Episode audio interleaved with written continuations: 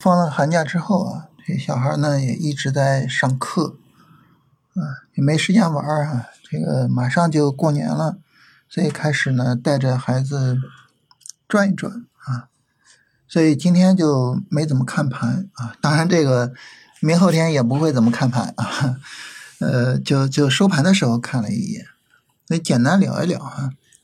嗯，今天这个行情呢，呃，短线上比较简单，就是能止盈就就做止盈啊。行情走到这儿，除了止盈也没啥好说的了哈。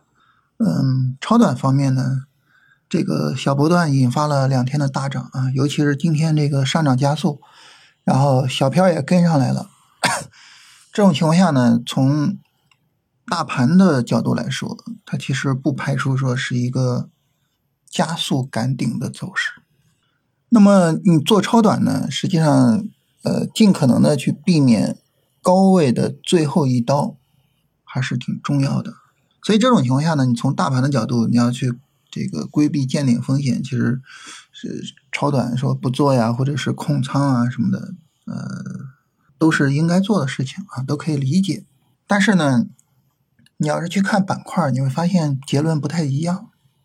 板块方面呢，你比如说像光伏、锂电，啊，像风电，就像这种新能源的东西，其实它是一个很好的三十分钟的调整。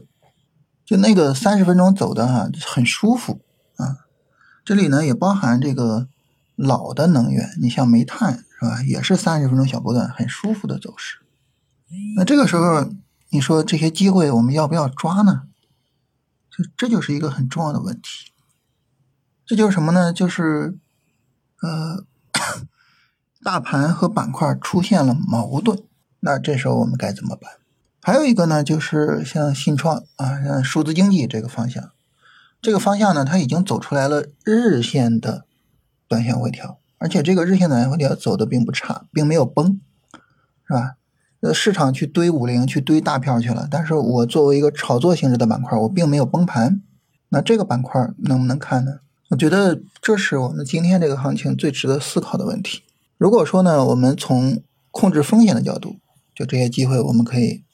放过去，等大盘调整。大盘调的时候，他们还是跌不下去，好吧？到时候真的跌不下去，那我到时候再做。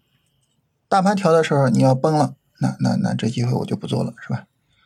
反过来呢，如果说我们是追求利润为主的这么一种思维呢，就这些机会呢，我们就都可以去上一些仓位。当然，总体仓位该控制还是要控制啊，但是呢，就可以去上一些仓位，就可以怎么样呢？就是。呃，在这些板块里面选一下自己看好的，是吧？呃，精选机会，然后呢，呃，稳健的操作，把止损设置好，啊，就是不让这个最后一刀砍得太疼，是吧？在这个前提下，啊，我们想参与是可以参与的。